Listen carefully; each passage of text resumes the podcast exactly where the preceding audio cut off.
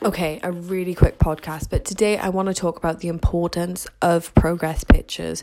Like, I know a lot of you, and trust me, I have fucking been there, don't want to take a picture of themselves when, you know, you're in bad shape because it's like embarrassing. Like, do you get what I mean? Like, it's just horrible. You're like, no, like the whole reason I'm starting this journey, Katie, is to get in good shape. Why the fuck do I want to take a picture in bad shape? Honestly, like, I was terrible, like in so much parts of my life. I have no pictures because I just didn't like who I was. But don't worry, we all know I've made up for it.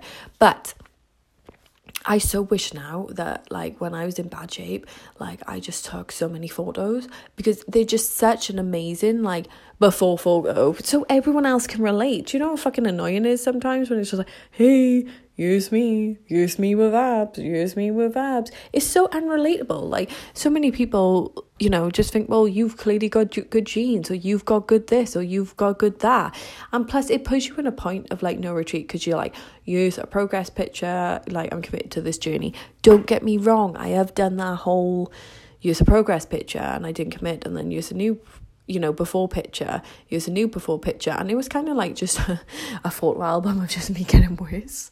Um, but I can't find those pictures anymore, which is kind of sad. But I promise you, if you really fully commit to your journey, like you'll be like, fuck me, a man. I wish I had that before picture. Just to really be like, look who I was before and look at me now.